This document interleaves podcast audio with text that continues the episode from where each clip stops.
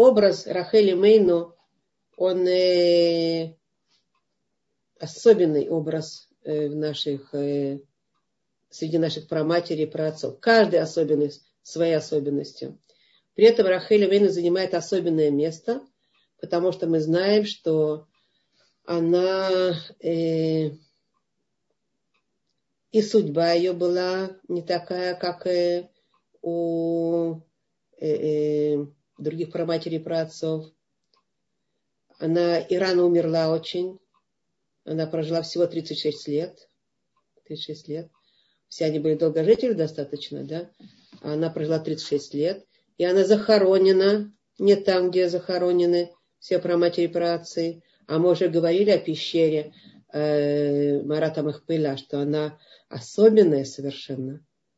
Там райский свет и совершенно другое состояние. И тем не менее, она не попала туда по какой-то причине, Рахель именно, наша праматерь. А, и мы об этом поговорим.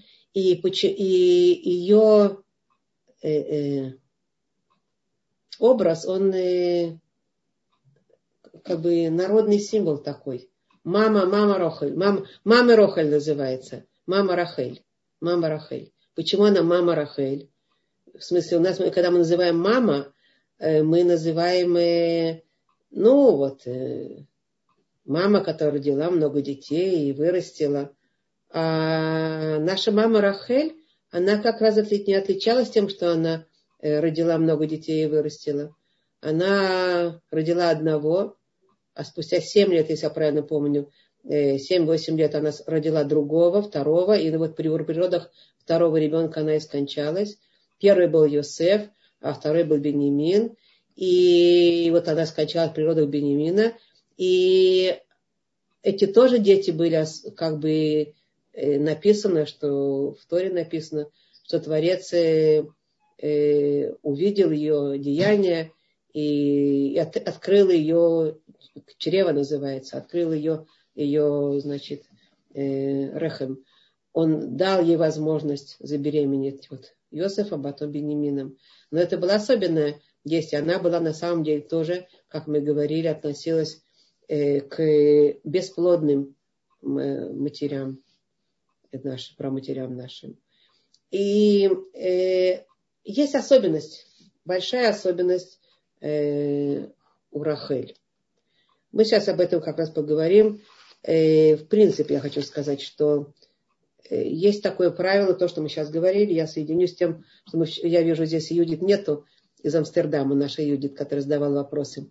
В, прошлом раз, в прошлый раз и Ирена как раз говорила на эту тему, что мы же не можем стать Авраамом, Ицхаком, Яковом, Сарой, Ривка, Рахель, Лея. Мы не можем стать.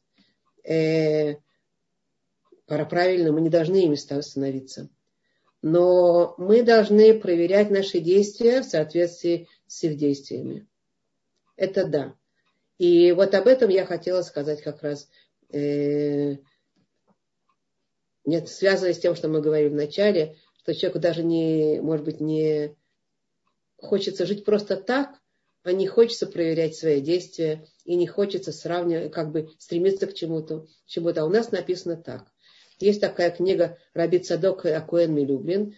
Он пишет известная вещь, которая в Израиле говорится, она э, наизусть почти что говорится. Э, написано так. Коля хатми Исраэль хаяв лумар мата егио мааса или маасай Авраам Ицаку Яков. Каждый из, изра... из еврейского народа э, обязан э, сказ... говорить себе, когда, когда же дойдут мои действия до действий Авраама, Ицхака и Якова. Это называется, как по-русски есть такое, ну, обиходное выражение такое. Все, все в Израиле это говорят спокойно. Когда же до мои действия дойдут до действия Авраама, Исаака, Якова? Каждый должен сказать. Все мы это знаем наизусть, но не относимся к этому серьезно, к сожалению. Э, Раби Цадока Куэн, мы любим, продолжает дальше. А ухен нашим акширот хаевот люмар мата егиу маасай или маасай имаот. А кошерные женщины, женщины праведные, э, обязаны э, говоря, говорить себе, когда же мои действия дойдут до действий про отцов, про, про, про матерей, про матерей. Так вот, что здесь важно знать? Что это не просто слова, хотя мы привыкли эти слова говорить просто так, это не просто слова, это указание к действию. Каждый, каждый из нас обязан стремиться к тому, чтобы действия наши были похожи на действия про отцов и про матерей. Э, то есть поднять наш уровень действий к их свету. Да?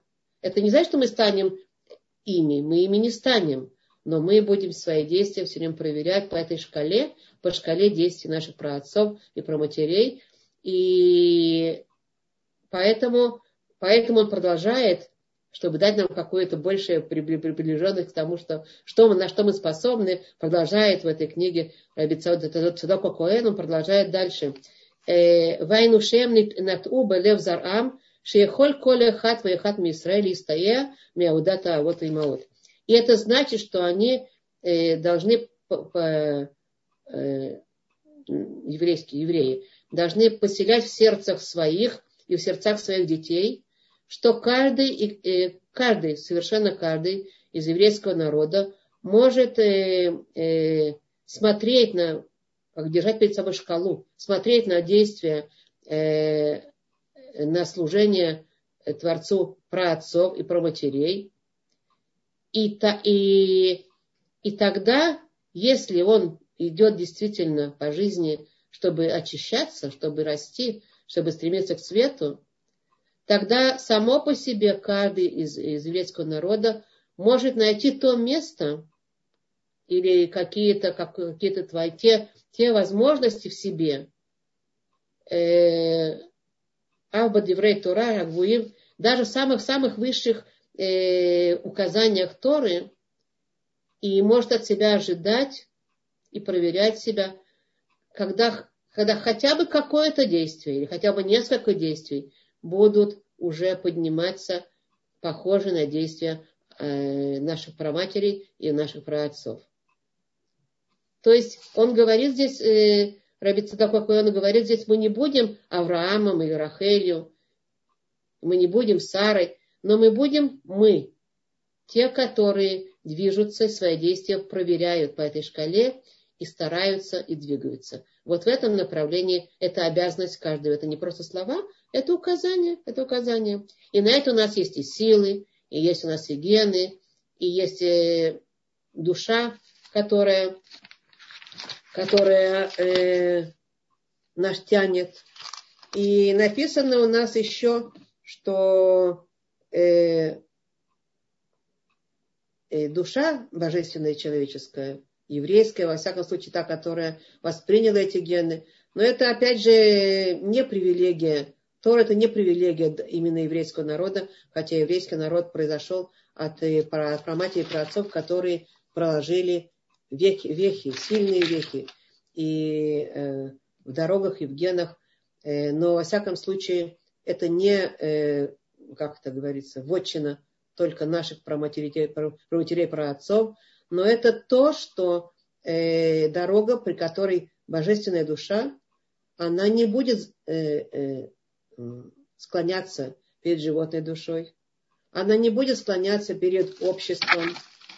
Она не будет склоняться перед тем, что, как что диктует э, окружающая среда. И, и, и, и тогда она сможет остаться действительно э, в цельности и в своей чистоте и проявляться э, в человеке в этом мире, а уже ну, в будущий мир она уже будет э, подниматься э, в другом, в исправленном состоянии. Э, в исправленном состоянии, в светлом состоянии, в таком, который, который как ожидает Творец. Так вот, э, Рахели Мейну, Рахели Мейну, то, что я много есть что сказать, я надеюсь, что я успею много сказать, но, может быть, э, вы все, наверное, читали или, или немножечко, немножечко э, э, рассказать о том, что, что происходило с Рахель и Мейну. Дело в том, что Рахель, я коротко скажу, коротко совсем. Рахель, она была племянницей Ривки, мы знаем. Она была дочерью э, Лавана, брата Ривки. Ривка это наша проматерь, о которой мы немножко меньше говорили. больше говорили вот э, только говорили о том, как она благословение помогла, значит, чтобы э, были переданы э, не Исаву, а Якову. А, но Рахель, она дочка Лавана, Лавана арамейца. И младшая сестра Леи. Они были близнецы, близни, близняшки. И они были на самом деле похожи. И, и что еще младшая сестра Леи? Известно было, что так же, как Исав и Яков родились э, близнецы, так и у Лавана э, родились тоже близняшки девочки. И поговаривали, везде как бы было, а вот они, э, у этих есть две, две дочки, а у этих есть два сына, старшая старшему, младшая младшему. Так было, так известно было, так говорили. И Рахель она была младшая, и как бы она была предназначена э, для Якова. Ну, так поговариваю, во всяком случае. Э, мы знаем, что Лею это очень напрягало.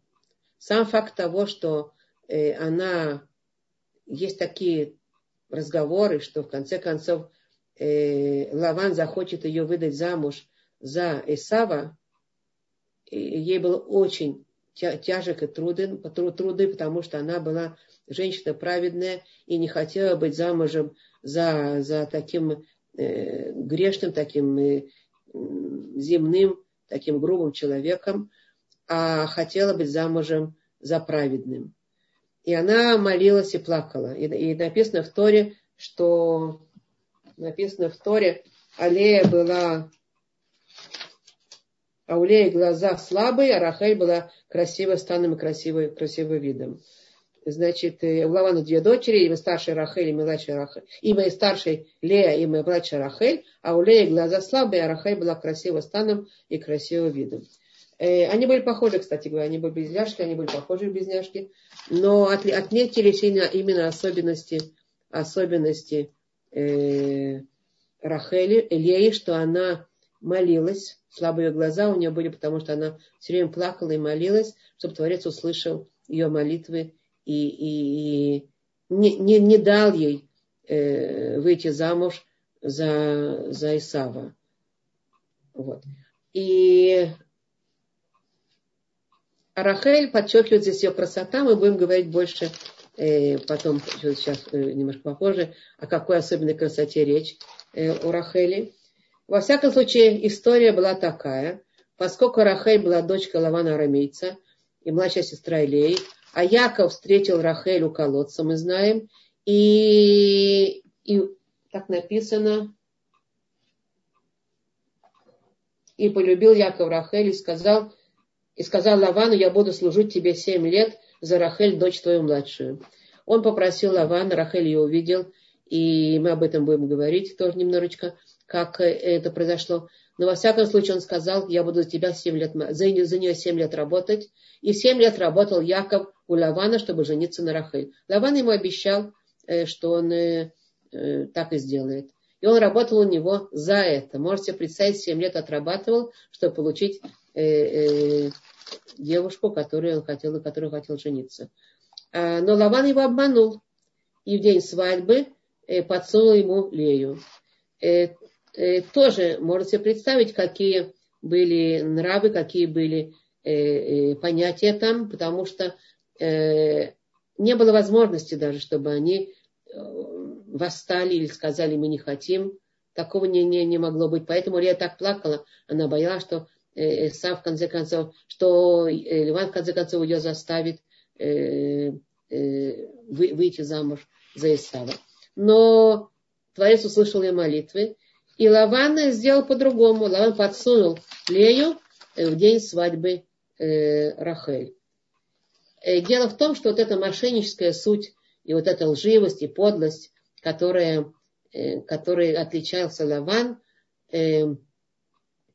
кстати, об этом его, слово, его имя говорит о том, что, знаешь, такой Лаван? Белый. Лаван это, это в переводе беленький. Белый белое отражение чего-то чистого, белого, светлого, хорошего. Э, тоже нам э, поясняют нам наши мудрецы, что это само название, само имя его Лаван уже говорило о том, что он в своих глазах был совершенно чистый, совершенно бел. Все было нормально. Все было нормально. А, но тем не менее, э, как в его глазах его поведение было нормальное. Но это намекается еще, какая его лживая суть, намекается еще в прозвище его арамеец, потому что арами – это те же самые буквы, что и рамаи. Наши мудрецы тоже подчеркивают, рамаи – это обманщик, лжец. И он был, с одной стороны, беленький такой, а с другой стороны, лжец такой, да. И, и известно тоже, это Медраш рассказывает, что в том месте, где они жили, э, в Паданараме, значит, в Паданараме, там, где они жили, э, в этом месте они, э, уже эти люди, которые с ним общались, они даже знали, что он подсовывает сейчас. Они гуляли на свадьбе, можете представить, пригласили на свадьбу, всех они там гуляли на свадьбе, и они э, пели ля-ля-ля-ля-ля-ля-ля-ля-ля-ля-ля, они пели всякие песенки такие, намекая Якову, что там Лея, ля, ля, ля, ля, ля, ля, ля, ля, ля, ля, ля, ля. И, но Яков был настолько чисто, настолько порядочен, что он как бы не особенно подозревал, хотя известно все-таки, что Яков все-таки знал, что там могут, э, может обман, обмануть, и поэтому он договорился с Рахелью, что он даст ей э, признаки. На всякий случай, если Лаван захочет что-то такое лживое сделать и что-то не то, он даст ей признаки, определенные признаки, которые он спросит ее какой-то какой пароль, какое-то слово, и она должна будет сказать ему, и тогда он будет знать, что это она. Вот так оно и, так и обстояло дело. Э, что произошло в конце концов, когда Рахель увидела, что Яков, ну, видела, он ее отозвал и, и призвал Лею и сказал, ты будешь стоять сейчас, значит, э, на свадебном, и ты пойдешь с Яковом, значит, э, в свадебную ночь. То есть он ее, когда, когда увидел, увидела она, что происходит, что Яков, что Лаван это делает, тогда она, что она сделала? Она этот пароль, это, это слово сказала своей сестре. Она сказала слово. Какое слово? Наши мудрецы сообщают нам, что это было слово хана. Хана – это аббревиатура слов э, трех заповедей женских, которые женщина обязана выполнять, особенные женские заповеди. Хала, Неда и, адлака, и адлакат нер. Хала это хала, от отделения халы. Неда это значит э, э, женская, ну, семейная чистота, закон окунания в мекву женские, а адлакат нер зажигание э, субботней свечи. Хана, вот это то слово, которое э, э, он ей дал как бы в пароль, и она его, увидев, что Лею сейчас, Лея сейчас будет выстыжена, перед, перед Яковом и перед людьми, что она будет сейчас предана позору.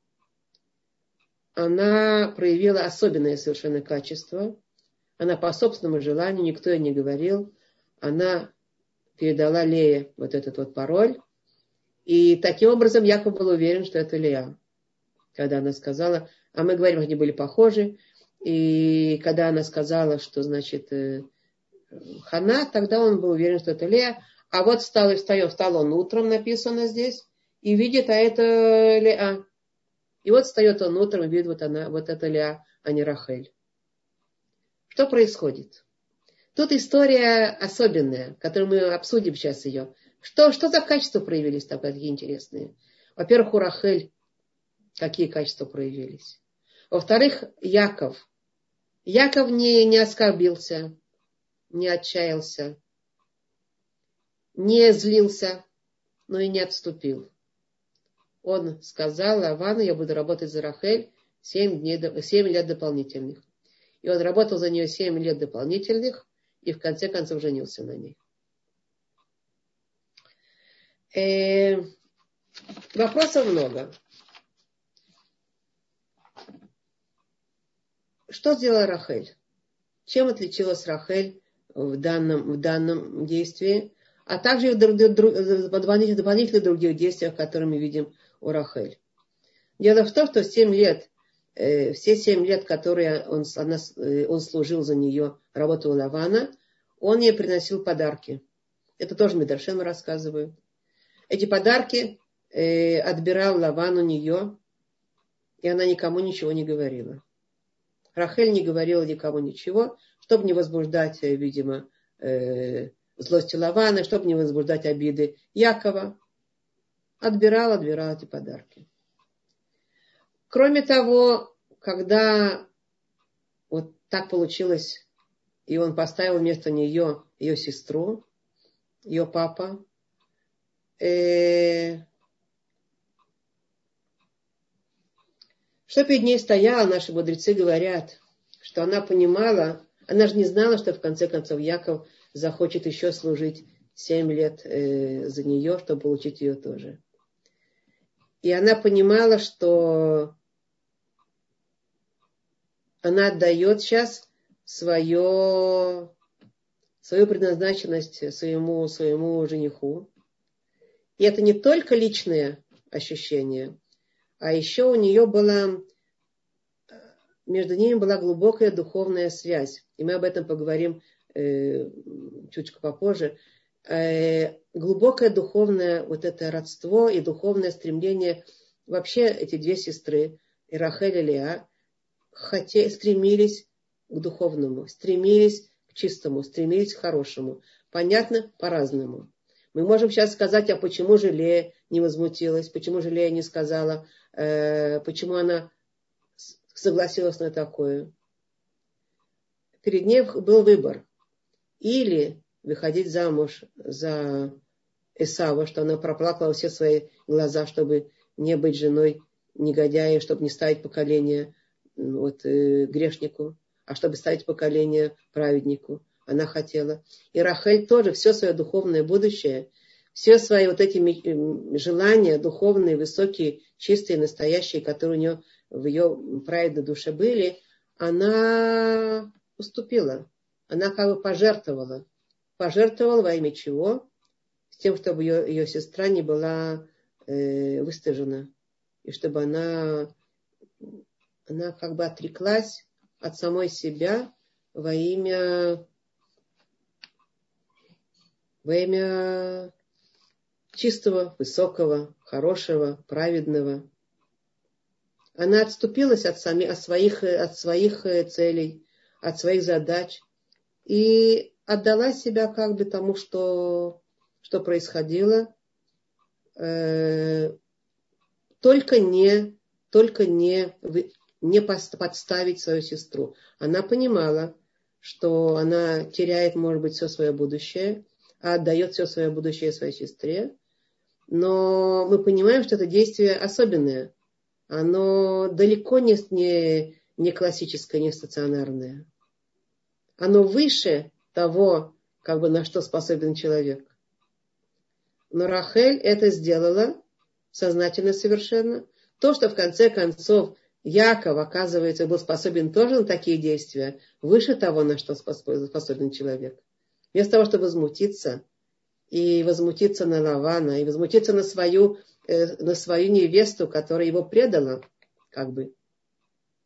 Он понял и почувствовал, высоту ее души и высоту и чистоту ее вот этого самопожертвования высокого, он понял и оценил, и не отступил от своего. И после этого он сказал, я буду работать еще семь лет. И, опять же, он не так, не так сказал, он подошел к нему и сказал, что он хочет рахать. Он говорит, поработаешь еще семь лет, получишь рахать тоже. Это обманщик, он еще на этом сделал хороший, хороший бизнес. Да? Вот. Так мы видим здесь э, такую, знаете, как бы, может быть, э, так это не говорится, это по поводу праведника, такую звездную пару, да, такую пару э, небесную совершенно, которые способны такие вещи, что трудно себе представить. Поэтому мы, мы говорим сейчас не то, что мы можем полностью подобиться нашим праматерям, праотцам, но мы можем проверять свои действия. Насколько мы способны на вот такое молчание, на такое пожертвование самим собой во имя, во имя э, э, ближнего, во имя сестры, для того, чтобы она не была унижена, как отречься от самого, от самого себя, во имя от, от, отодвинуться от всего того, что, от, что мечтал, для того, чтобы не сделать что-то нечистое, что-то нехорошее, что-то больное другому человеку. Способность ее молчания написано, э, Гмара пишет, что Лея э, овладела искусством, взяла на себя э, Пелах Аштика, Пелах Атфила, она взяла на себя, овладела искусством молитвы. Вот таким образом владела искусством молитвы, что я молитва вот проплакала все свои глаза, и ее молитва была принята Творцом. Но Рахель, а Рахель овладела искусством молчания. Она способна была настолько как бы э, э взять все свое желание в руки в свои и молчать о том, что она решила, что надо молчать. Молчать и не говорить. А наши мудрецы подчеркивают, что именно те люди, которые способны, вот такие вот такие, способны на молчание, на такое большое молчание, вот именно эти люди способны э, на очень огромную силу разговора у Творца. То есть Творец слышит их э, молитвы, потому что это произнесено устами, которые способны были закрыть, закрыться в, то, в те моменты, когда решили, что уста были, должны быть закрыты.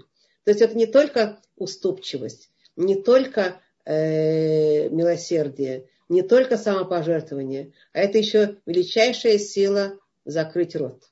Молчание. Это редкая сила.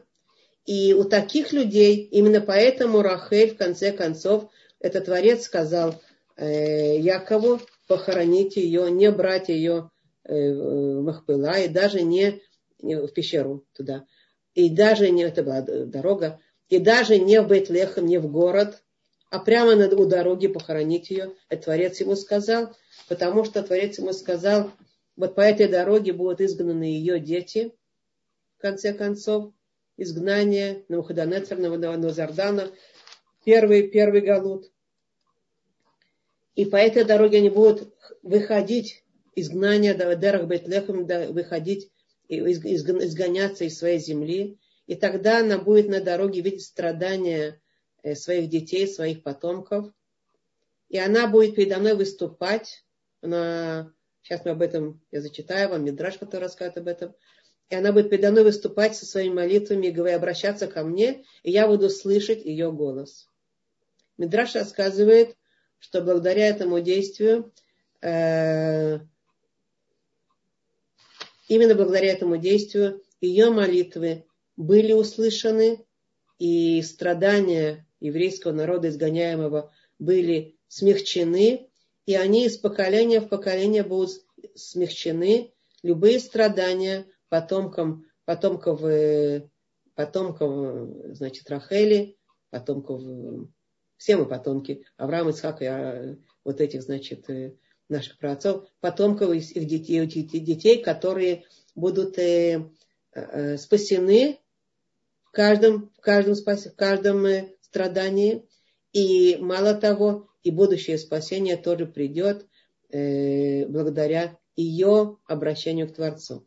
И Мидраш рассказывает, что когда были, были изгнаны еврейский народ, э, э, изгонение, изгнание было, то побежали, значит, Мидраш рассказывает, побежали, значит, праведные души Авраам, и, Муш, и Ицхак, и Яков, и Мушарабейну вызывать к Творцу туда, Э, пожалей еврейский народ, и он всех отклонил. А когда встала, а когда встала Рахель и стала молиться за своих детей, тогда Творец сказал ей, слышу твой голос, э, смягчу изгнание, смягчу э, все, и буду тебя слышать. Э, Ишау баним легвулам, и в будущем тоже, если будет изгнание, возвращение еврейского народа из изгнания, из изгнания обратно э, в Израиль, то это благодаря твоим, твоим молитвам, твоему обращению. И поэтому она именно похоронена на... Она как бы уступчивая была не только в, в, в жизни, а еще и в смерти своей. Она, она проявила, и Творец ей дал вот эту, вот эту силу уступчивости. Она от, от, отдала, отдала. В их пила, э, с, рядом с Яковом находится э, похорон, захоронена Лея. А Рахель находится у обочине до, до, до дороги, дороги, дорог, дороги. И это место, в которое люди э, могут, еврейский народ стекается из поколения в поколение. Это символ, это и символ еврейского народа. Стекается, чтобы плакать, все свои страдания, все свои переживания. И известно, что э, голос э, Рахели всегда э, будет помогать любому выливающему к ней обращение, и она будет жалеть своих детей, и будет за них молиться. И Творец обещает, Мидраш рассказывает, что обещает он, что я буду слышать твой голос. Э, Коль Бараманишма, голос э, громкий слышится, и, и я как написано, Коль Бараманишма, Рахель Вакаль Бане, сейчас я по памяти говорю,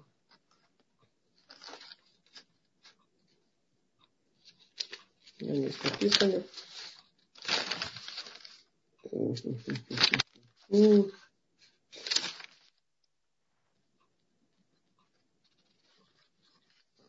Я не перевела это, наверное. Я по памяти скажу. Э, голос э, э, громкий слышится. Рахель плачет о своих, о своих детях. И есть сахары в холотех есть заслуга, есть за, как бы, есть сахар. Ты получишь награду за, за свои действия, ты получишь то, что ты просишь. Вышау баним. И вернутся твои дети к своим, э, к своим границам, к своим, значит, к своей, к своей земле. И Творец и все время слышит ее молитвы. Мы знаем, что сегодня э, еврейский народ, когда хочет молиться о, о, своих, э, о своих страданиях, он все время обращается туда. И, кстати, об этом были истории, известные сейчас, когда несколько лет назад евреи вошли в, в как-то это, ой, э, в Азу. Были военные действия в Азии, были очень-очень очень острые, очень, очень опасные, очень страшные. И там взывали солдаты, которые там входили, там их резали буквально, их проходили по узеньким между домов в Азии, они ходили там и, и их подрывали, их резали. И они обращались э, к, э, к Творцу в заслугу Рахели Мейну. И известно, что, опять же, это не просто рассказы, много свидетелей было, что была женщина, которая э, ходила там, ходила, выглядела как будто арабская женщина, одетая, и подсказывала солдатам, куда идти, куда не идти, что там есть какой-то, значит, заслон, что там будет убийство. Она, она их спасала. И много солдатов рассказывали, что они, когда вернулись уже из, этой, из этих военных действий э, в Азии, они рассказывали, что они лично видели Рахели Мейну, что она им помогала, куда идти. Она реально явно их спасала. Да? Вот. Это, это, это символ, это символ еврейского народа, молитвы, молитвы Рахели. Так вот, э, мы видим здесь э, мы видим здесь э, несколько вещей, которые стоит научиться, да, стоит, можем научиться. Во-первых, от Рахели мы видим по ее, это она, кстати, из нее, от нее идет Йосеф. Йосеф тот, который спас еврейский народ в Египте. От нее идет э, Малка, Малка Эстер, Эстер, царица Малка, царица Эстер, которая, пуримская история, которая молчала тоже, молчала, не сказала, из какого она народа, и кто она, и что она, и пошла жертвовать собой э, в доме, э, в дворце царя Хашвироша. Там тоже было величайшее самопожертвование во имя, во имя не во время во имя себя, во имя спасения еврейского народа. Можете представить женщину праведная, красавица, которая была замужем за Мордыхаем. Она э, не выдает, кто она и что она. Она по своей красоте великой, она была избрана, значит, э, э, царем Хашвирошем свой, быть, быть царицей. И благодаря этому она спасла, она молчала, не выдавала. И она ну, презрела свое, как бы оставила свое духовное вот это проживание вместе с Мордыхаем нормально в праведной еврейской семье, а стала женой этого, этого царя, царя Хашвироша. известно, что у них родился сын, а потом был э, Корыш, он был потом э, правил, э, правил персидской э, Персией, в конце концов. Это был ее сын. Он вырос как, э, как, э, как потомок царя Хашвироша. Так вот, это тоже, это тоже способность, такая как самопожертвование. Эстер написано у нас, что и царь, царь Шауль тоже, э, они были потомками Йосиф, Эстер, царь Шауль, потомками, э, потомками Рахели, не только потомками, а еще и преемниками ее пути действия. Способность самопожертвования, способность молчать, способность делать э, э, то, что, то, что правильно не во имя самого себя, а во имя вне самого себя, для того, чтобы сделать то, что правильно, то, что хорошо, то, что чисто, то, что кстати, спасает. И вот на этом, на этом мы видим э, великую особенность этой женщины. Это для нас, для нас не просто рассказы, это опять же для того, чтобы проверять себя, а насколько мы способны, на что мы способны, о чем мы думаем. Э, это не значит, что мы будем сейчас все, значит, э, становиться точно как Рахель, но двигаться от своего эго. И наши мудрецы рассказывают нам, задают вопрос, э, почему еще, почему еще э, э, э, именно Рахель, молитва мамы Рахель, про матери Рахель, будет слышаться Творцом напротив молитв всех великих праведников, которые мы знаем, Авраам, Ицхак, Яков, Моше, величайшие праведники. Почему именно э, Рахель? Потому что э, наши мудрецы говорят, что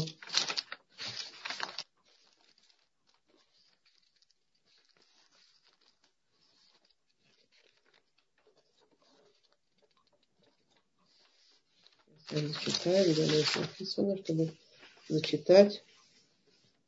Потому что она готова была э, уступить свое духовное, свой духовный, свой духовный мир во имя того, чтобы делать хорошо другому, для другого. И если Авраам тоже готов был мы говорим, что когда Авраам взял Ицхака, и они пошли вместе, Авраам и Ицхак пошли вместе на десятое испытание за, за заклание Ицхака, то тоже он готов был уступить все духовное наследие для того, чтобы выполнить э, то, что надо. Но тут была разница. Наши мудрецы подчеркивают, он был заповедан, ему Творец сказал это сделать, а Рахель не, он ей не сказал. Она сама, она сама по движению своего сердца готова была на самопожертвование во имя своей, своей сестры. Да? Сама, никто ей не говорил. А второе дополнительное, что здесь есть еще, это э, тоже наши мудрецы говорят, что ее заслуги, они будут э, стоять нам, благодаря ей будет возвращение еврейского народа э, э, из последнего галута, возвращение ее молитвы будут услышаны, э, именно ее молитвы будут услышаны перед Творцом, когда будут возвращаться евреи э, к своим границам. То есть мы говорим перед, перед третьим храмом, да, что второй храм будет, э, будет как бы, грех второго храма будет преодолен, и тогда мы будем уже возвращаться к третьему храму. Так мудрецы подчеркивают, что потому что второй храм был разрушен из-за беспричинной ненависти. А то, что Рахель способна была э, уступить своей, своей сестре и для того, чтобы она не, э, не, не, не, не была выстажена, то она проявила величайшую как бы уровень любви к другому, такой, где нет вообще места э, без причины ненависти. И это было, это было великое-великое исправление вот этого греха. А поэтому ее молитвы, они будут, его, его обращение к Творцу будут способны уничтожать беспричинную ненависть. Как бы на, на небесах вот это обвинение в причинной ненависти, она будет, она будет говорить там, вот я, смотри, я же все преодолела. Кстати, у Рахели было много причин э, беспричинной, к ненависти, даже не совсем беспричинной, потому что сам факт вот того, что она вышла замуж, Лея вышла замуж, была подсунута ее, ее отцом, э, ее, ее жениху, это э, как бы не, не было полностью в руках Леи. Он и управлял ими, и он говорил, вот так будете делать, и все было понятно, что так оно и будет. Но уже потом было, было еще кое-что. Потом известно, что когда Рахель э, очень была, ей было очень тяжело, и очень она мучилась от того, что она бесплодна, а ее сестра Лея рожает. И тогда мы знаем, что Лея взяла еще свою, значит, э, э, как бы, ну, прислугу, прислугу свою, она дала, дала Якову наложнице, это была Зилпа, а Рахель привела Бил, Била. Кстати, Зилпа и Била это были их э, сестры по папе. Они были тоже дочери Лавана. Он им дал их в, в прислужницы, и вот они, э, значит, приводили их. Рахель видела, что все рожают, а она нет. Она, она очень мучилась. Мы знаем, Тора пишет нам, она очень мучилась и плакала, и говорила, просила Творца, чтобы снял с нее этот стыд, стыд и позор, да? И в конце концов мы, мы читаем там, что услышал Творец ее, ее молитву, открыл ее чрево и дал ей, значит, э, дал ей сына Йосифа, что значит, э, почему Йосиф она его назвала, потому что добавил он ей вот в ее как бы э, в ее ощущение души такой опустошенной, он и добавил воздуха чистого, дал ей, дал ей спасение, добав, Йосеф, от слова добавить, Леосиф, добавить, добавил ей почета, ну как бы вот, она родила Йосефа. И мы видим, что она страдала, это не просто так, не просто ей было легко, она мучилась, страдала, переживала. И мы видим это по всем, вот, что она, как она звала своего сына. Но потом мы читаем, что Реувен принес андра, мандра, мандрагоры э, с поля своей маме. А Реувен это был сын э, Леи. И он принес ей, своей маме, эти м, плоды. А известно, что плоды мандрагоры способны были на то, чтобы на плодородие кто кушает, женщина, которая кушает, эти плоды редкие были, их трудно было найти, и он принес их и дал своей, и дал своей маме. И пришла э, Рахель Клея и просит у нее, дай мне, пожалуйста, эти мандрагоры. Потому что всем, всем известно было, что она бесплодная, что все рожают, а она не рожает, и чтобы она могла... И что и отвечает Лея? Вы знаете, что отвечает Лея? Опять это немножко недостаток э, аллеи, но мы сейчас объясним, о чем речь, почему это так. Э, понятно, что это не было, был ответ самый, самый высокий, самый чистый. Лея Мадья отвечает, недостаточно того, что ты забрала у меня мужа, а ты еще и у меня хочешь забрать э, плоды, которые мне принес мой сын. Вместо того, чтобы сказать ей, что бы сказала другая женщина, она бы сказала, о чем ты говоришь вообще? Ведь ты же у меня забрала мужа.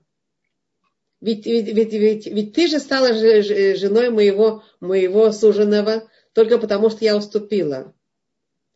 И ты же знаешь, какой, какой у меня стыд и позор из-за того, что я, вы рожаете, а я не рожаю. Ты рожаешь, а я не рожаю. Ты же знаешь, как я мучаюсь. Почему, почему тебе не дать мне эти плоды? Вместо этого она промолчала. Она ничего не сказала. А почему она ничего не сказала? Потому что, несмотря на то, что у нее была большая великая ревность и большая обида, она это преодолела. Почему не сказала? Она подумала. Она подумала, что она подумала? Мы все знаем, что Лея э, была известной в Торе написано. Она не была очень любимой женой своего мужа. Мы все знаем, что любил Яков Рахель. И Лея очень мучилась от этого. И вместо того, чтобы Рахель поставила свою боль впереди, как бы, а потом уже за этим э, боль Леи, ну подумаешь, что твоя боль по отношению к моей боли? Она поставила боль Леи впереди. Она поставила сначала боль Леи, она перед своими глазами сказала, перед своими умственными, ну, духовными глазами, она сказала себе, она так мучается. Действительно, действительно, Ей очень тяжело все время осознавать, что я любимая, она нелюбимая. И поэтому она вот так вот э, э, промолчала. И это опять же та же самая, та же самая форма поведения Рахель. Что она способна на то, чтобы э, смолчать и увидеть боль другого, и поставить ее впереди, а свои боли отобрать, а, отодвинуть в сторону. И поэтому мы, мы очень важную вещь здесь учим. Есть молчание, есть молчание. Есть уступчивость, есть уступчивость. Лея, э, Рахель страдала. Ее вся жизнь была пронизана этим страданием. Вот она, как мы говорим, с самого начала она еще и еще принимала эти страдания. Но есть два пути принимать страдания. Один путь принимать страдания он бросает нас э, в болото горечи, обиды, э, недовольства, э, зависти, там еще каких-то других вещей. А второй путь принимать страдания, он поднимает нас к, к вершинам, к вершинам любви, к вершинам принятия, к вершинам веры, к вершинам Творца. Это два пути, это два пути обычные человеческие пути. Мы знаем, как люди принимают страдания. Один путь – это принимать страдания и ныть при этом, и чувствовать то, что человек чувствует, не преодолевать, быть в горечи, быть в обидах. У Рахели было очень много причин быть в горечи и в обидах. Вся ее жизнь была такая но тем не менее она выбрала какой путь?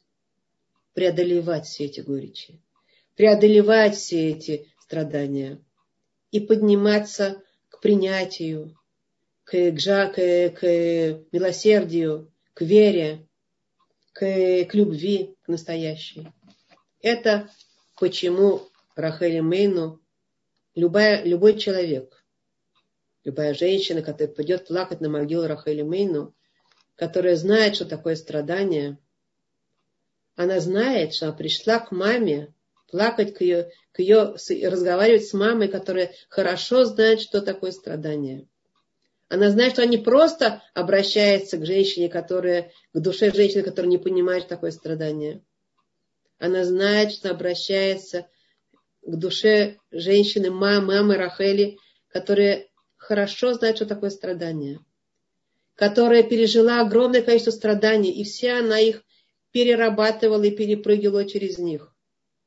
Мучилась, переживала и шла дальше, и, и, и, и, и делала опять не, не то, что ей хорошо, а то, что хорошо другим. И поэтому мы видим, мы видим здесь Эстер, Эстер Амалка, которая не, это не, непредставимо, что женщина может, праведная женщина может оставить своего праведного мужа и пойти э, проживать с каким-то, значит, э, с каким-то, ну, совершенно никаким негодяем, скажем, никаким царь Хашварош, да. Он не был таким негодяем, как Аман, он был достаточно негодяем, да, распутным э, человеком, проживать с ним, рожать ему сына во имя того, чтобы спасти еврейский народ.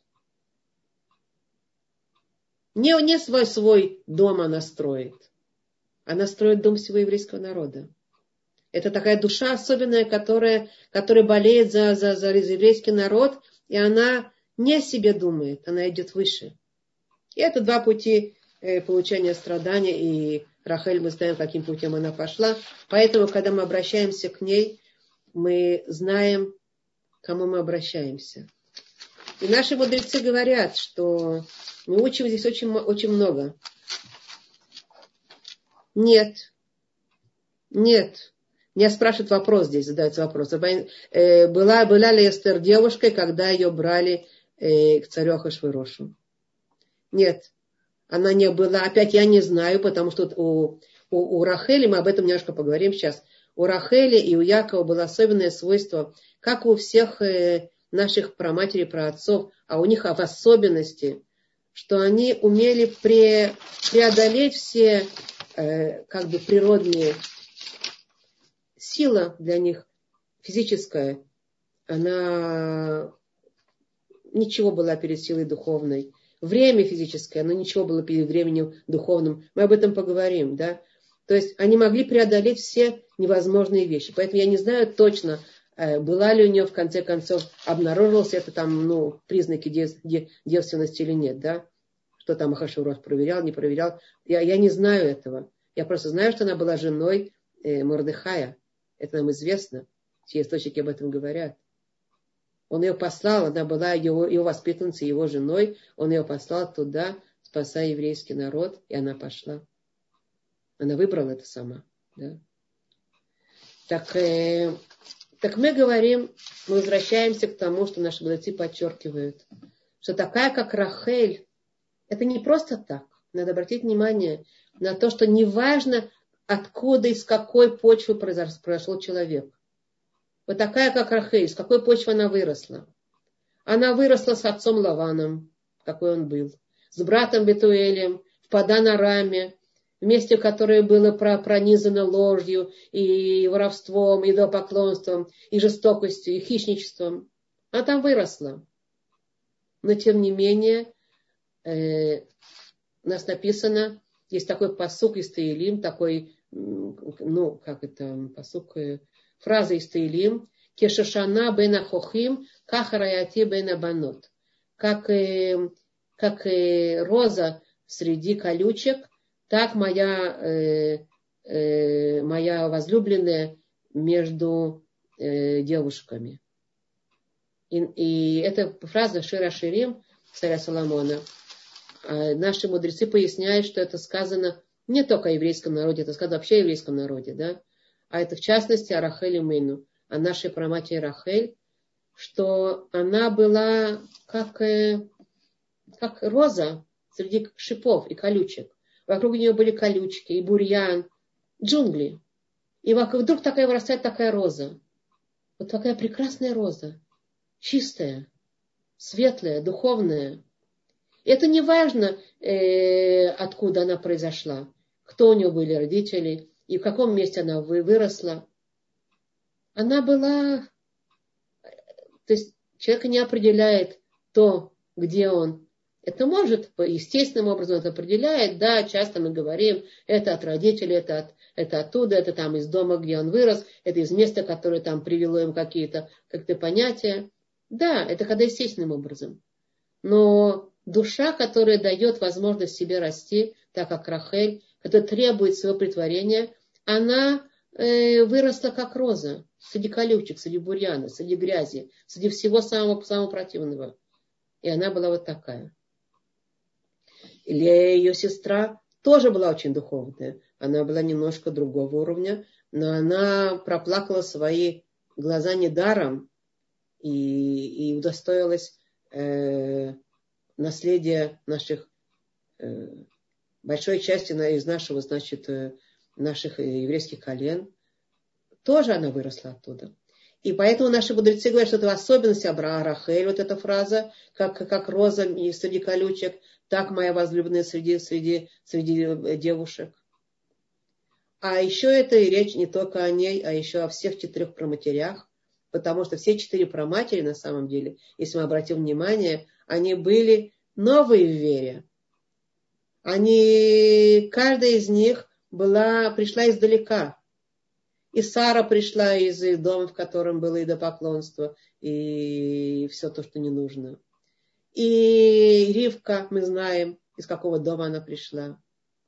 и Рахель, и Лея, они были совсем новые в вере, но они, тем не менее, поднялись, вышли из того, где джунгли, там бурьян, там э, окружение, там совсем другие, не, не те примеры, которые нужны были для поведения. Тем не менее, они поднялись над этим. И мы знаем, что э, если Ривка понимала в том, что представляет собой Исав, то это потому, что она хорошо, она выросла в таком доме. Она представляла себе, что такое ее сын Исав, что, как, какого он состояния может быть и какого уровня он э, как бы вот производ... действие его какого, какого уровня. А наши праотцы, из них э, только Авраам был в новой вере, а уже Ицхак и Яков, они уже были, они уже были, родились уже в религиозных домах, уже при, при Творце. Они уже по-другому воспитывались. Вот. Так, э, так вот, это то, что мы учим от Рахели, что неважно из какого, из какого места душа такая вырастает.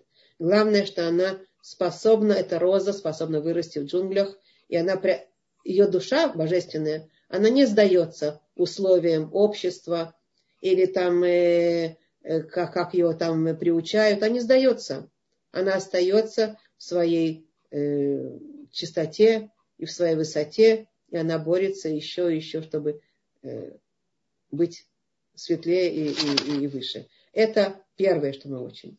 Второе, что мы учим от Рахель, это, тоже очень важная вещь.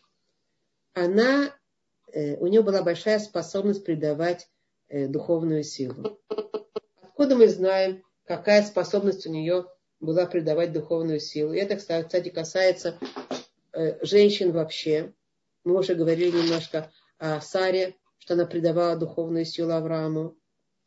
И опять же, несмотря на то, что Сара тоже была начинающая во всем этом, она придавала ему силу. Вы знаете, есть люди, которые уменьшают тебя, а есть люди, которые тебя увеличивают.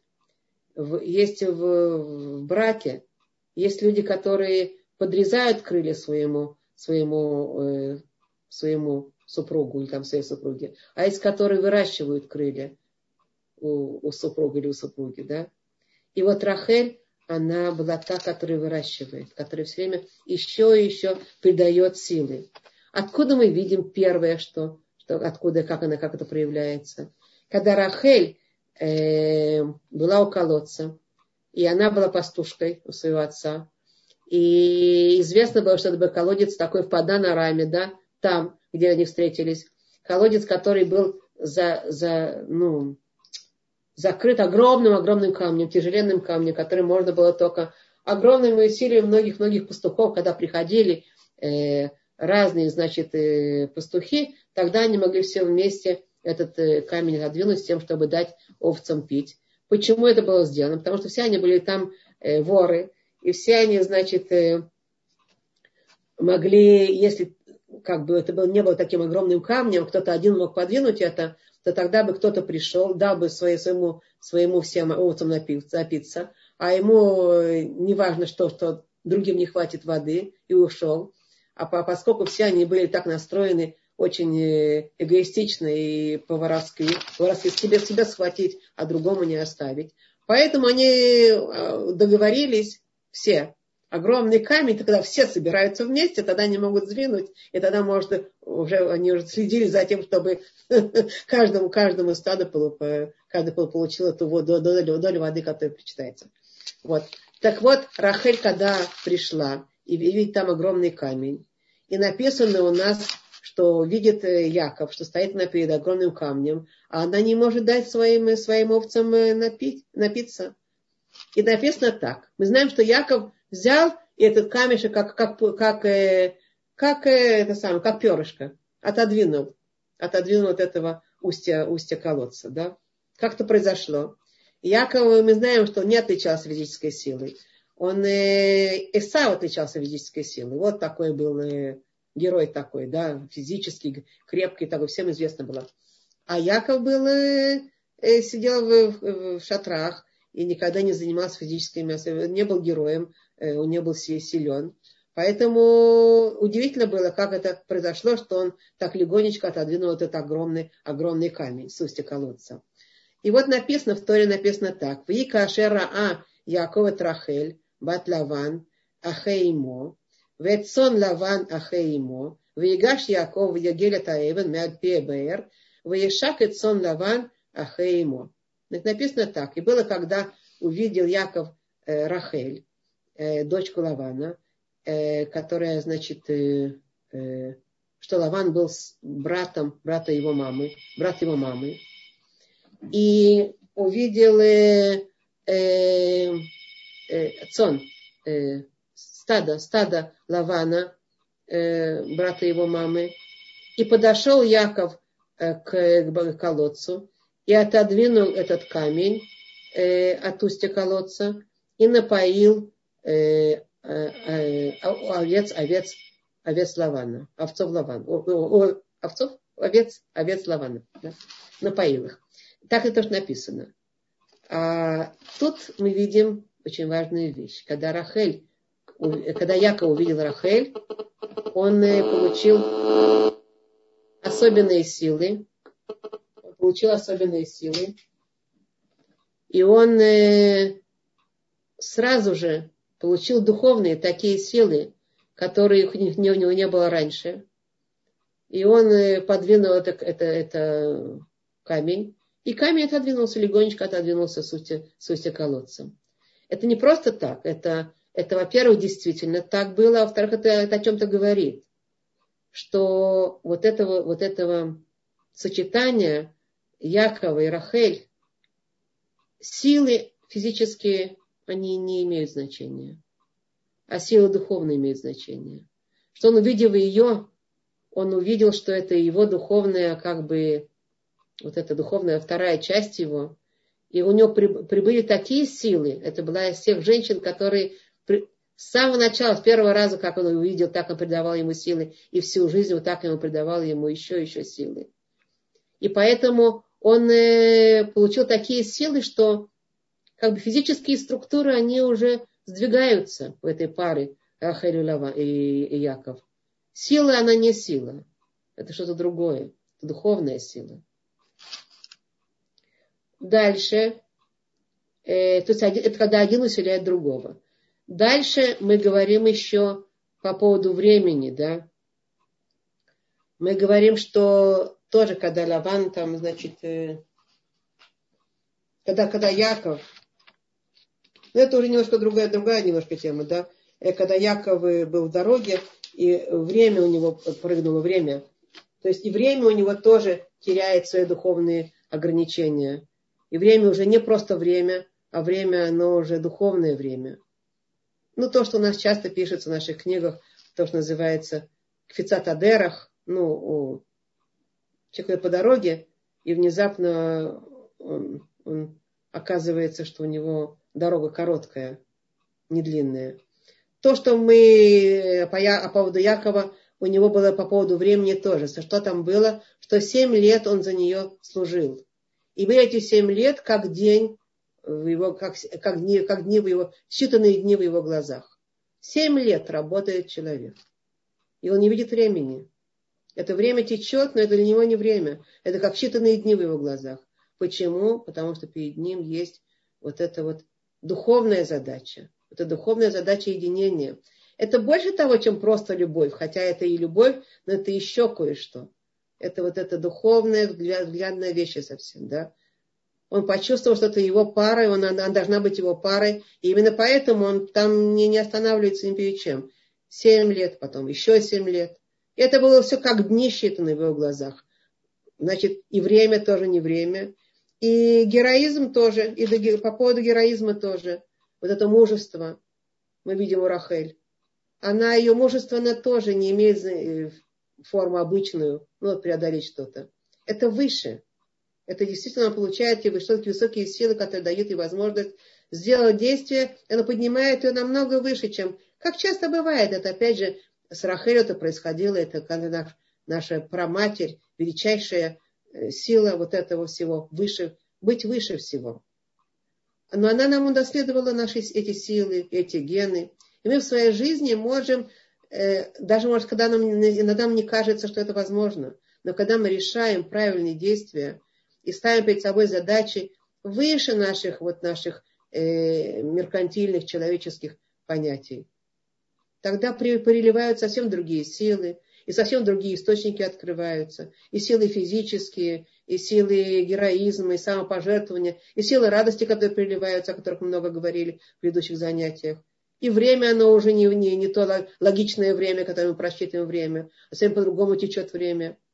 Есть благословение во времени, благословение в силах, благословение в возможностях наших э, делать что-то. Это наши, это наши возможности. И поэтому Рахель, она, возвращаемся к тому, что Рахель это символ того, как придавать духовные силы. Это символ.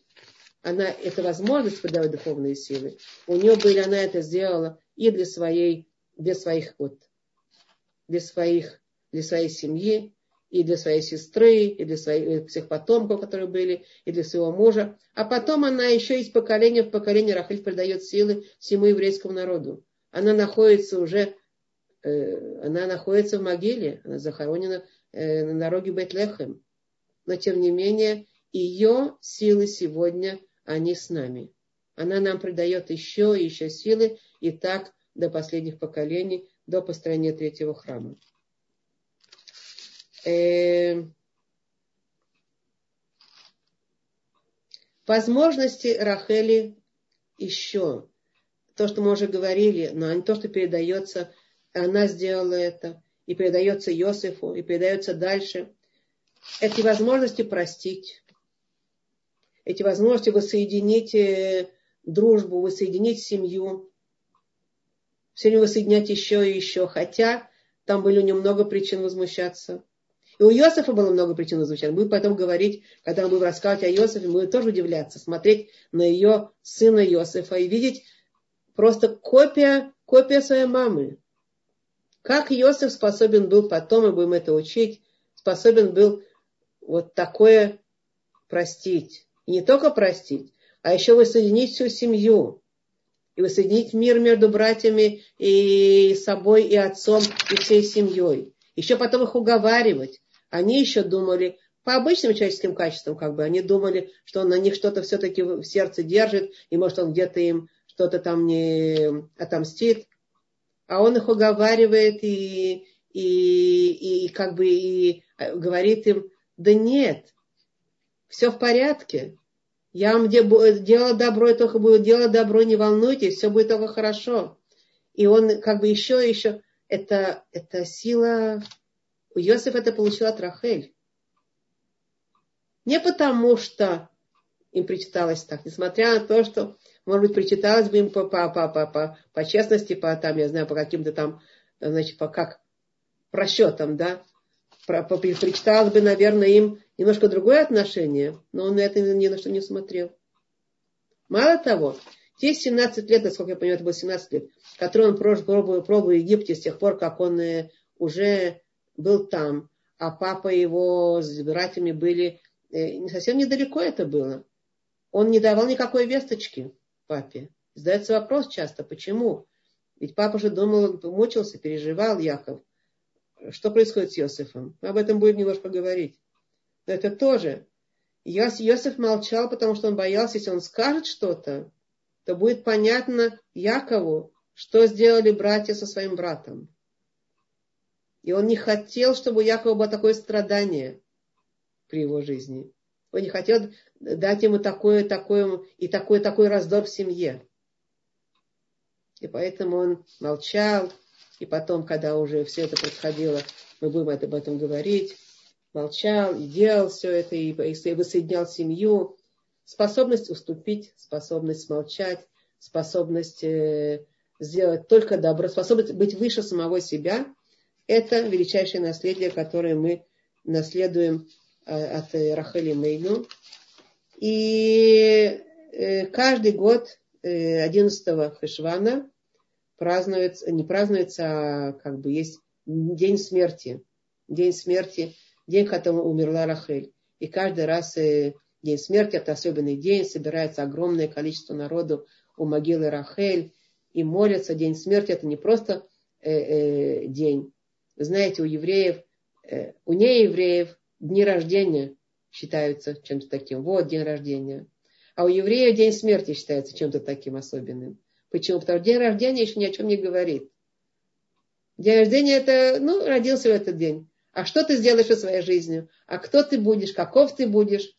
Только день смерти скажет о тебе, каков ты, кто ты на самом деле. Поэтому у нас празднуются дни смерти. Не празднуются, а отмечаются. Как дни памяти вот, этой, вот этого всего наследия, всего того, что сделал человек со самой, самим собой, ну и наши праотцы. Мы все передаем нашим потомкам. А наши праматери, праотцы передали нам огромное наследие, и вот особенное наследие Рахель в том, что она способна была на то, что мы говорили. Молчание, уступчивость, миролюбие бесконечное. И благодаря ей восстанавливается, преодолевается грех э, вот этой беспричинной ненависти, и восстанавливается храм. Э,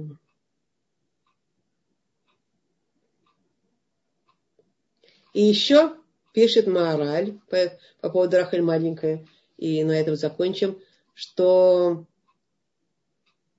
есть Мидраш, который рассказывает, что Рахель обращается к Творцу и говорит, когда она молится к нему и просит за своих детей, она говорит ему, посмотри, я всего на все плоть и кровь.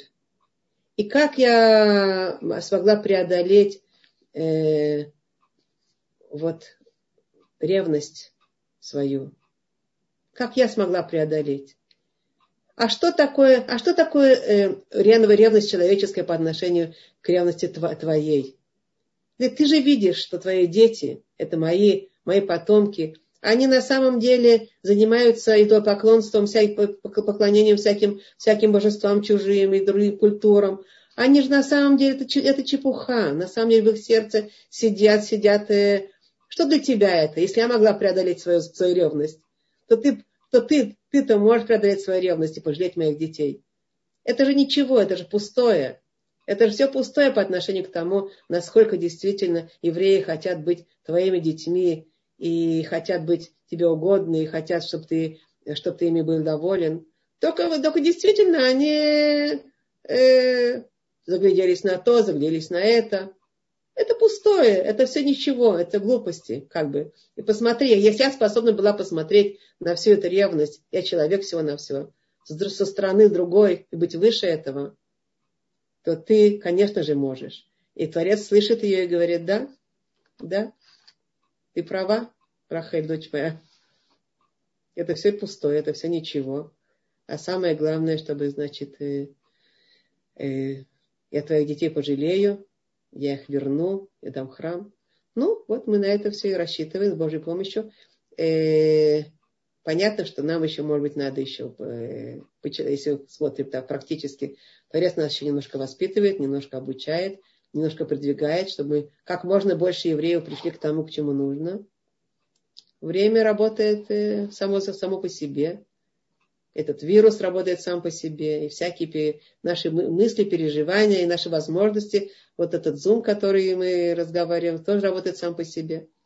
Все это возвращает те души Творца, которые, которые Творец ждет, он все потихонечку к себе возвращает. Но он нас прощает, он нас любит, прощает, благодаря вот этому, вот этим э, молитвам Рахели и вот этим примерам большим, на которые способна была и Рахель, и царица Эстер – и многие-многие праведницы еврейского народа, которые шли этими путями. Ну, все, я думаю, что я сейчас сказала то, что я хотела, а сейчас я подключаю микрофончики, может быть, какие-то вопросы есть. Пожалуйста, микрофончики подключены. Ой, Можно один маленький вопрос? Ой, тихо. Не слышу. А, кто-то первый начал говорить, я не хочу перебивать. Да, да, да. Мирям, сейчас, девочки, сейчас. Э, Мирям, скажите, что вы хотели? Я хотела сказать огромное спасибо, потому что мы получили сегодня такую школу роста. Я всегда говорю, независимо от возраста. И сразу просматриваешь эту свою жизнь, где было то, что надо или то, что не надо, и знаешь, куда идти. Потрясающе. Просто, я даже не знаю, как каким словом это, так, такой багаж мы получили, как должна себя вести сегодня женщина, и мать, и жена. Спасибо. И, и, и ваша лекция дала огромной силы, просто потрясающей силы. Ну, это Рахель, это я только рассказываю о Рахеле. Я надеюсь, у меня получилось. У меня еще столько материала там, я могу еще очень много рассказать. Я вижу, уже время поджимает, и уже надо. Да. Должна жить, в каждом из нас должен жить свет Рахели. Вот о чем. Что угу. нам очень важно. Да, это очень важно. Это очень важно практически для нас, просто практически. Да, практически, да, она очень нужна нам практически. Угу. Спасибо огромное. Спасибо Какие вам. Вопросы могут быть? Вопрос только к самой себе. Что еще можно сделать? Как еще можно приблизиться к этому свету и идти этой дорогой? Вот это вопрос. Ну вот это надо еще раз и еще раз приподниматься, я думаю. То, что мы понимаем, она же, она не была, она не родилась такая. Она просто как роза, она росла среди всех этих колючек, среди всего это, этого, да. Это, она это, продолжала. Это, а? Потому да? что нам кажется, что колючки и прошлая наша жизнь мешают нам или удерживают нас. Нет? Оказывается, можно Нет. Нет. Это зависит от того, как мы, как мы выбираем, какой из двух путей мы выбираем, как смотреть на вещи. Есть два пути принимать страдания. Есть один и есть второй. Один нас поднимает, а другой нас опускает туда, в горечь, в уныние, в обиды и так далее. Лошонара.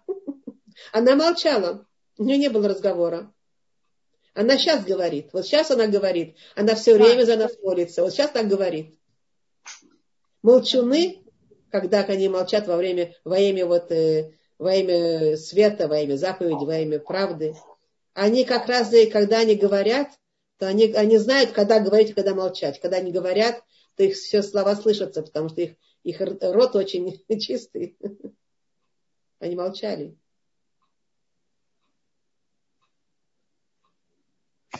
И, Рабанит, у меня есть вопрос. Да-да, да-да. Вот э, Лея, она, получается, что у нее э, ничего такого святого не было, кроме того, что она про мать э, шестерых колен. Ничего. Вот у нее, если они двойняшки, значит, у нее тоже тот же день, как бы, как мы празднуем день рождения Рахели, все, а, а а ее даже не вспоминают. Чем день она отличается? День рождения мы не празднуем, день смерти Рахели празднуем. Только день смерти, да? Отмечаем. Празднуем, отмечаем, да? Да, отмечаем. А, а так, кроме была... того, что родила шестерых колен, у нее больше никаких преимуществ у Леи нету как про я матери нашей. Я сказала наоборот. Не-не, я спрашиваю, если есть у нее что-то, кроме я этого. сейчас вам скажу. Сейчас я скажу, Леночка, хороший вопрос. Такое э, создается ощущение вроде бы, что э, вот Рахель праведница, а Лея, значит, э, как бы нет, да? Но это не так. Лея была поставлена в другую ситуацию. И в ее ситуации вот она выбрала максимум, что она могла в данной ситуации, да? она могла в данной ситуации э, молиться. И она вымолила. Она создала, она проложила нам пути молитвы. Мы об этом просто не говорим. Если бы сейчас говорили о Лее, вы получили бы такой же урок потрясающий о путях молитвы, который проложила Лея. Mm-hmm. Это умение молиться и обращаться к Творцу, и что Творец ее услышал и понял, не только молиться, а еще она не хотела, она ужасно не хотела занимать, да, рожать детей неправедному, и чтобы от нее шли, шли неправедные пути. Она хотела света, она хотела Творца, она хотела, она тоже была очень-очень праведна. Но она была в другой ситуации. Да? Ее предназначали Исаву. И вся ее жизнь пошла вот так, как пошла. А потом еще в конце концов, значит, Лаван решил так, что не принято, он сказал, в наших, наших местах выдавать младшую до старшей. Ты сначала получишь старшую, а потом получишь младшую. Ну, Равлаван обманщик, да. Но в конце концов он сделал воля Творца, он сделал то, что Творец хотел. Он хотел пожалеть Лею. А что оставалось Рахели при всем этом? Или быть обычной женщиной, или быть такой, какой она, какой она проявилась. Она такая и была.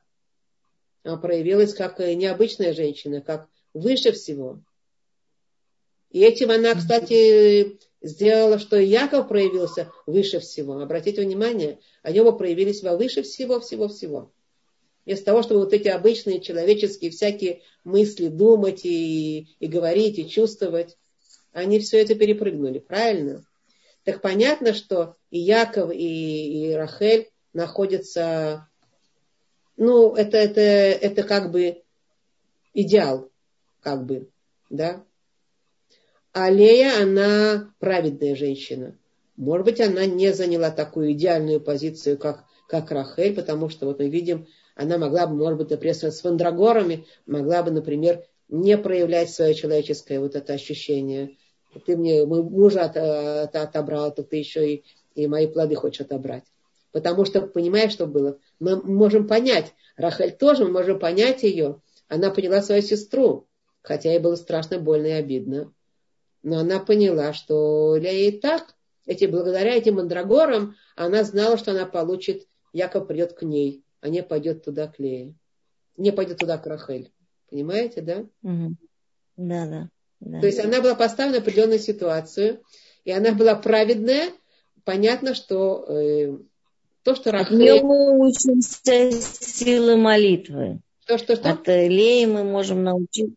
От Леи мы можем научиться э, силу в молитвах. Силу молитвы. Взять от нее, да? Так получается. Стремление, стремление к духовности да, стремление к тому, чтобы поколения были святые. Она их не просто так, она же их выращивала и воспитывала правильно, да. Праведные очень были там у нее. Да? Я слышал, что Хасид один сказал, я не помню, какой из Хасидов. Секундочку, кто, кто, кто хочет сказать? Э, кто, кто? Можно мне на минутку? Я Ида, просто хочу... Да. Ида, да, если можно, да. да я да, просто Ида. слышала такой комментарий, что говорят, то, что Лея добивает слезами, Рахиль добивает, добивается радостью. Кто-то из хасидских учителей так сказал, да. Да? А, радость не просто радость, а преодоление, и всего она делает радость, и всего она да. А Лея, она вот, плачет, просит. Ну, да, каждый свое. Спасибо, спасибо. Там Дина хотела сказать, что Дина Мор хотела сказать, да? Дина? То есть Лея тут человек, да. Да. да, я еще хотела спросить тоже про Лею. То есть, получается, Лея как бы не согласилась тем, что было ей как бы предначертано, да? То есть она должна была бы выйти да. замуж за Исава. Но да. она как бы с этим не согласилась и вымолила у Всевышнего, как бы она стала выше как бы звезд тоже. Да. Да. И еще вопрос как бы, если не важно, откуда человек идет, я слышала такой комментарий, что когда Ривка, получается, не могла тоже забеременеть, и, получается, Ривка молилась, Исхак тоже молился. И да. Ашем ответил Исхаку, потому что он как бы садик бен садик, а она как бы садикта бен э, батраша, как бы. Да, и поэтому да, как бы он все-таки ему первому да. ответил. То есть, как бы да. имеет все-таки, значит, много значения это, да? То есть, ну... Вы знаете, почему это имело значение? Знаете почему? Сказать? Нет. Как бы, нет, конечно. Спасибо. Я скажу. Значит, э, опять же, то, что мы учим под истории, там это, это целое здание, там много-много всяких пояснений, всяких. На, одно, на одну фразу вы можете найти э, сотни пояснений. Правильно? Но я знаю одно такое, которое, как бы мне кажется, определяющее здесь в данном случае, то, что я хочу сказать. Это не значит, что не будет другого, да? Но то, что я хочу сказать здесь так быть цадик бен цадик труднее, чем быть цадик бен раша. Да, я объясню, в чем дело. Э, цадик бен раша, он знает точно, праведник, который происходит из, э, из дурного, из плохой, плохой обстановки, из плохой семьи, из плохого окружения, он делает чего? Он возвращается к Творцу. Он решает, он знает, что он, он первопроходец, он одержим этим первопроходством, и он идет вперед, и в этом его как бы, как Авраам Авину, мы знаем, он шел, и его ничто не останавливало, ничто его не, не, не, не пачкало, ничто его не трогало. Он был одержим вот этой вот работой к служению к Творцу. Его сын Ицхак, его, он отличался уже тем, что он, э, что? Он э, не был первопроходцем. Его мужество все было брошено на то, чтобы оставаться на том, что дал ему отец, и углублять это. Как бы. А это трудно. Вы знаете, дети, дети в семьях религиозных, которые растут. Э, часто люди, которые сами болеют чува, даже не понимают, что дети хотят, почему они этого хотят. И, и они просто, они не выбирали этот путь, они родились в этом пути. И это, в этом есть очень, очень большая сложность. Как бы надо, пря, надо находить вот это новшество, находить эти силы, продолжать и идти по ступам. Люди, людям легче быть, может быть, самым первопроходцем и самому идти, чем э, что-то показывать свой какой-то путь. Мы, мы наш, мы новый мир построим, да, помните? Вот. Лучше, может быть, легче в этом смысле, что это подает такой восторг, чем э, вот сидеть и делать то, что папа и мама обучали, и еще, еще углубляться в это. Вот это как бы находить эти тонкости и преодолевать все обычные как бы желания такие. В этом была сложность у, у Ицхака и у Якова тоже. Да? Они этим занимались. Так поэтому, когда Ицхак молился, Творец увидел его молитву, что он больше преодолевает себя. Ривке это было в, этой, в этом смысле легче.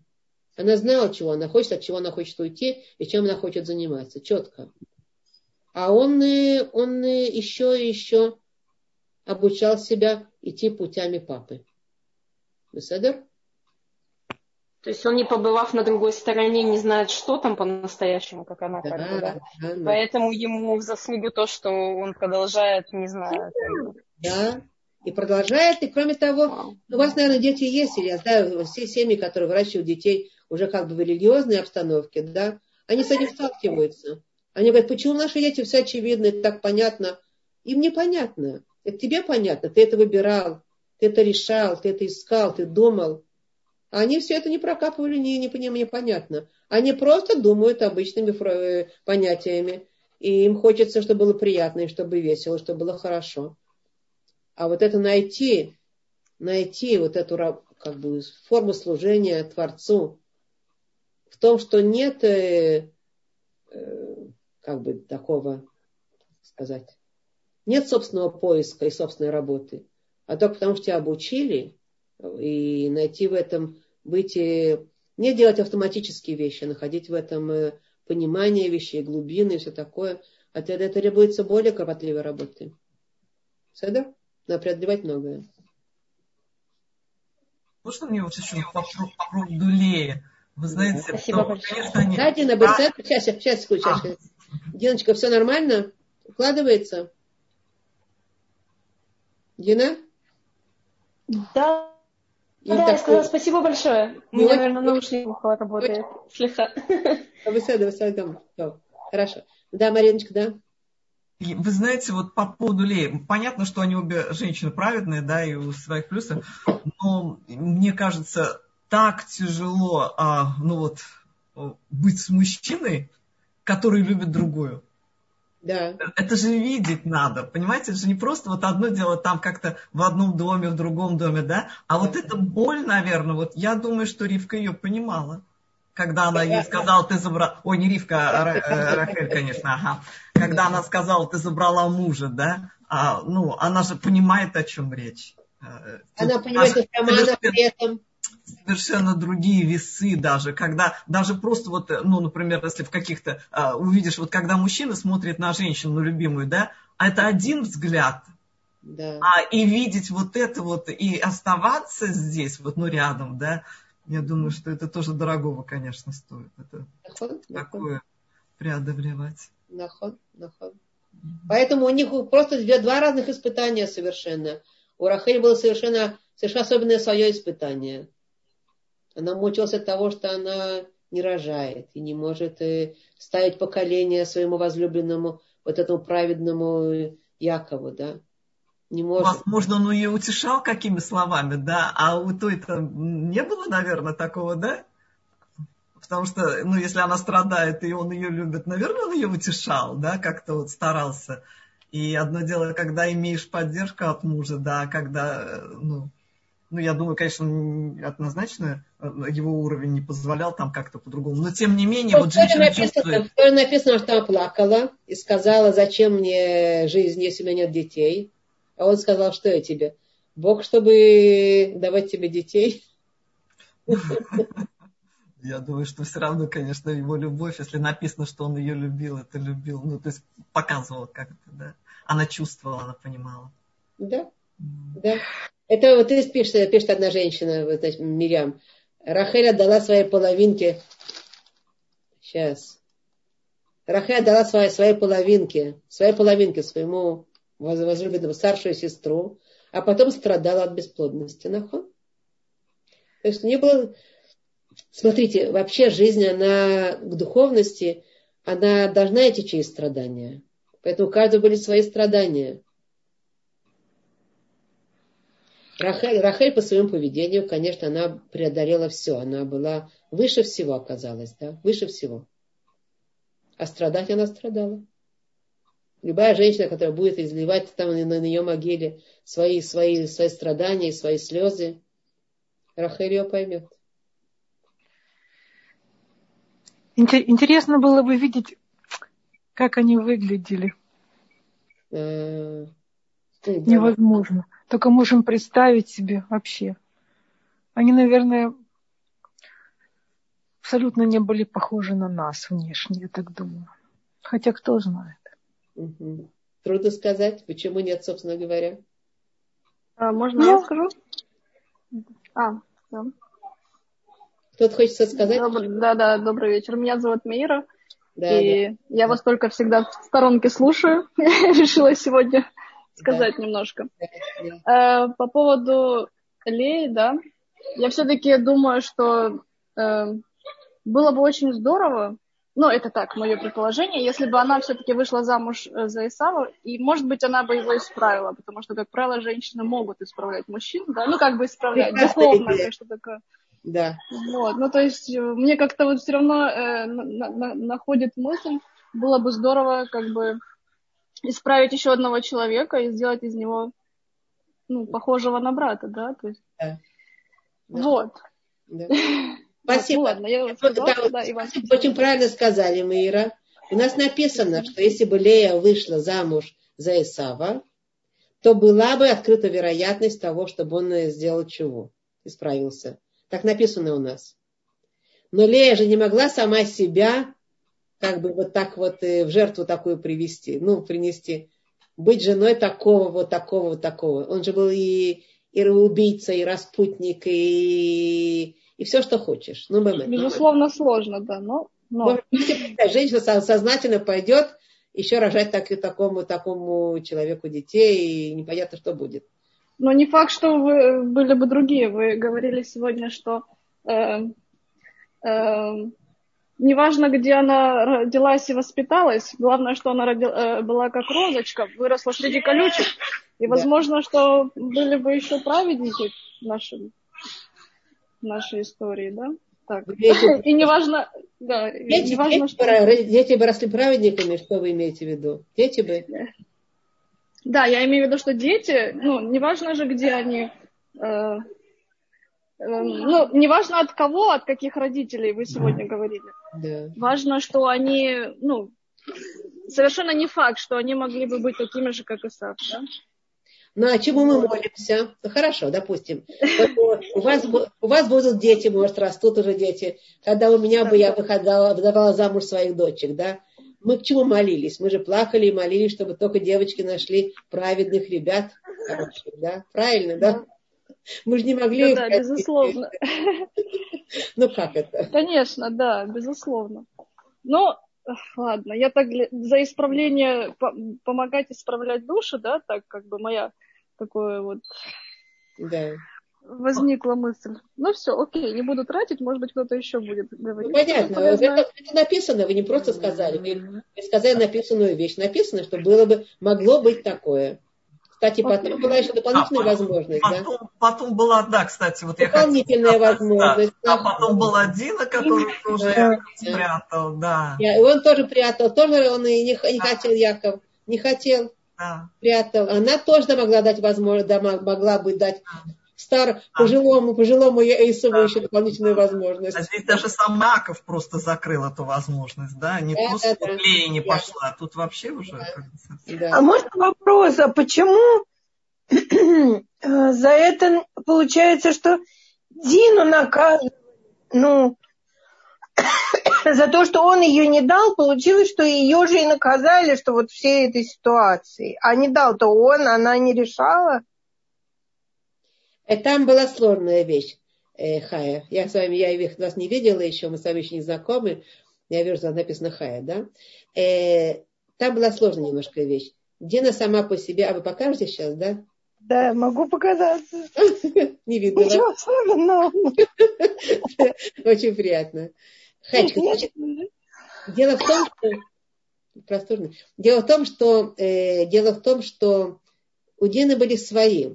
Когда мы говорим, что кто-то за что-то наказан, да, был, да, за, не за действие самого себя, а кто-то другие, там, допустим, дети за, за действие своих родителей, то у них есть свои какие-то э, жуки, за которые да. они получают. Понятно, да? У Дины, например, была красивая походка, она что-то там... Э, нет, она была такая, не красивая походка. Она была очень э, любопытная такая, она пошла гулять там по этому схему. Да, да, Ну, например, да. Да, спасибо. Понятно, все, я поняла. У Творца все взаимосвязано. Это там было сказано дочь Лей, да? Да, да. Правильно, да. И действительно, между Леей и Рахелей была небольшая разница. Мы же видим эту разницу небольшую. Лея более земная была. Была праведница более земная. А Рахель была праведница воздушная. Скажем так, может быть, я могу так определить, да? Но и та, и другая для нас большие примеры. Яков отдал дочку э, Дины, как бы. Что? усыновили Я говорю, неясный как бы мне совершенно был факт, почему Яков отдал дочь Дины, ну, которую она родила от э, Шхема, да. Так, ну. То есть почему он как бы так сделал? Ну, почему, почему он семье ее не оставил? Ведь ну, ну ладно, что а, ее, там, и, там, там интересно. Ее ребенок как бы отец такой, да, почему она дала? Ведь была сложная вещь. Я да? знаю, что говорят, что она как бы потом стала женой Якова, да, и все такое, но это не стопроцентно доказано, как бы, да. Не поняла, нет. Что это именно она была. Кто, кто? Йосифа, Йосифа. Женой... И известно точно, что... Да, Йосифа, да, что это... Йосифа, Йосифа Нет, она, она, она стала это женой. точно известно? Да, да, да, конечно, конечно. Она была женой. А как Яков мог это знать? Она была, ну, она, была, сказано, она была как будто... Я не сказано, что Всевышний сказал ему, как сделать. Что, что? Угу. Ну, не сказано как бы, что Всевышний сказал Якову, вот отдай ее для того-то и для того-то, или просто Нет, отдай ее, да? То есть, почему Яков так, такое решение принял, да? Почему он не оставил ее просто в семье, как бы, ребенка, да? Нет, нет, нет, там была немножко более сложная ситуация, насколько я понимаю. Но они кое-что видели, они же были пророки. Кое-что они делали там, знаете, ну, там были всякие обстоятельства, почему. Там э, семейные обстоятельства, почему он и не оставил, да.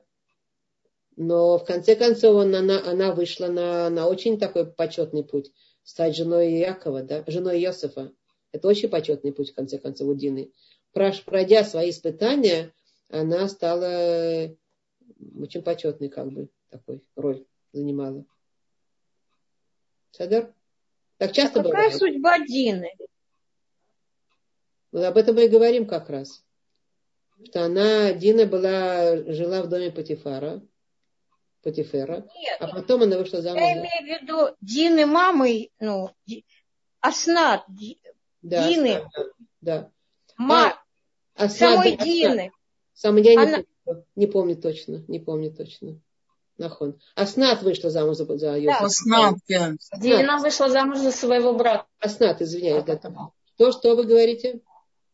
Я, я считала, что Дина вышла замуж за брата. Нет? Э, кто там был? Леви и Шимон. За Шимона, по-моему. Что такое было тоже? Я тоже. Это я. Дина. Дина. Дина, Дина, да, Дина, Дина. Не ее, да, а, ее, а ее дочь, она была тинокит, и ее Яков где-то положил и повесил ей на шею какую-то такую штучку золотую, и там было а, видно, да. Э, что она еврейка. Да, там было написано, что она дочка Дины, да. Да, и потом Кадош Бруху как-то сделал такое чудо, что она туда попала, туда в дворец. Они ее выращивали, они были бесплодные. Они ее выращивали. Да, как-то он, ее, она перенеслась. Это из Перки Дараби Лезера. Да, да, да, да, да. Да. Она, она, там они выращивали, а потом Йосиф на ней женился. Мы, мы сделали, я сделала ошибку. Я виновата. Не Дина, а Уснат, ее дочка. А Дина действительно потом вышла, вышла замуж за кого-то из братьев, насколько я помню. Вы правы, я не помню за кого. Э, Ведра, что Дина стала женой Йова, не знаю. Не знаю. Не знаю такого. Кто-то говорит здесь, э, Дина стала женой Йова, не знаю такого. Нет, по-моему, Шимона действительно где-то было написано, что Шимон. Шимона, да, да, да, да. Нахон. Нахон. Это тоже я помню, да. Так что. Есть к чему Хорошо. стремиться. Что? Есть к чему стремиться. Жизнь наша. Можно да. вопрос? Да, да, Виктория, да, да. Да, пожалуйста. Добрый вечер. Вопрос да. такой. Э, Лея, она олицетворение э, Геулы, а э, Рахели, она э, Галут. А мы, поскольку находимся в Галуте, поэтому для нас более актуальна Рахель, так я думаю или не так? Вы сказали э, утверждение такое, что Лея это символизация Геулы, а Рахе символизация Галута. Не, не, я правильно думаю. Смотрите, это надо еще об этом поговорить, это глубокие вещи. Э, есть такое мнение, но это глубоко немножко, да, что, что, что, что, что символизирует. Это немножко глубже, чем просто так. Но, но действительно, если мы в Галуте сейчас, мы все наши молитвы возводим туда, к Творцу, то мы больше обращаемся, хотя тут есть связь глубокая между Рахель и Леей, да, какая, что Лея научила нас молитве плакать, плакать, плакать, добиваться того, чего как бы реально невозможно, вроде бы, да. Вот. А Рахель своими, своими, своими заслугами, она поднимает наши эти молитвы туда, к Творцу.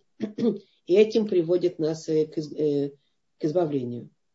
Точно сказать, что символизация чего, я не могу вам. Да? Ну, вы так говорите, наверное, где-то прочитали. Я доверяю, что вы прочитали где-то. Это другой какой-то, другой какой-то взгляд. Какой-то другой ракурс, какой-то другой. Седер? Ой, спасибо, понятно. Не знаю, что понятно, во всяком случае, это понятно, что можно еще углубиться, еще посмотреть, еще дополнительный ракурс. Там много чего. Я когда рассказываю, я рассказываю какой-то определенный ракурс, да. Я, очень важно, чтобы знать, что есть очень-очень много еще разных ракурсов и взглядов. Очень важно. То есть важно это иметь в виду. Наша Тора, она имеет э, вот этот объемный такой характер огромный, объемный характер такой. Бесконечный, может быть, да, в этом смысле. Поэтому можем еще и еще и еще понимать всякие вещи. Когда мы говорим, мы говорим о более как бы таком стандартном ракурсе, который мы, э, значит, просматриваем. А в этом смысл Торы, что мы еще и еще учим. Мы будем еще задевать еще и еще дополнительные ракурсы, когда мы будем еще просматривать, еще круги, еще круги. М? Вот, э, Рабанит, я с вами уже третий год учу, это Парашат Шаво. Да. Вы каждый год нам даете определение разных ракурсов. Вы не говорите одно и то же. Нахон. Действительно, как понимать свои качества, это очень, очень высоко, очень интересно. Нахон, спасибо, Лея. Нахон, спасибо Лея. вам. Это действительно как бы, это так, потому что я, я не стараюсь не говорить то, что я уже говорила. Ну, неважно, мы сейчас начинаем, у нас другая группа сейчас – но, во всяком случае, еще и еще мы растем, еще и еще и еще. И осматриваем еще разные стороны вот этого вот грани вот этого всего. Но это, как я вам говорила в прошлый раз, здание, здание Торы, здание вот это огромное здание. В рамках здания этого все нормально. Придумать вне этого здания мы не имеем права, и не, это будет неправильно, это будет уже отклонение от вот этого здания Торы. А то, что, мы, то, что я рассказываю, это все основано на наших пояснениях, на Мидрашим, на еще, еще дополнительные вещи, которые у нас написаны.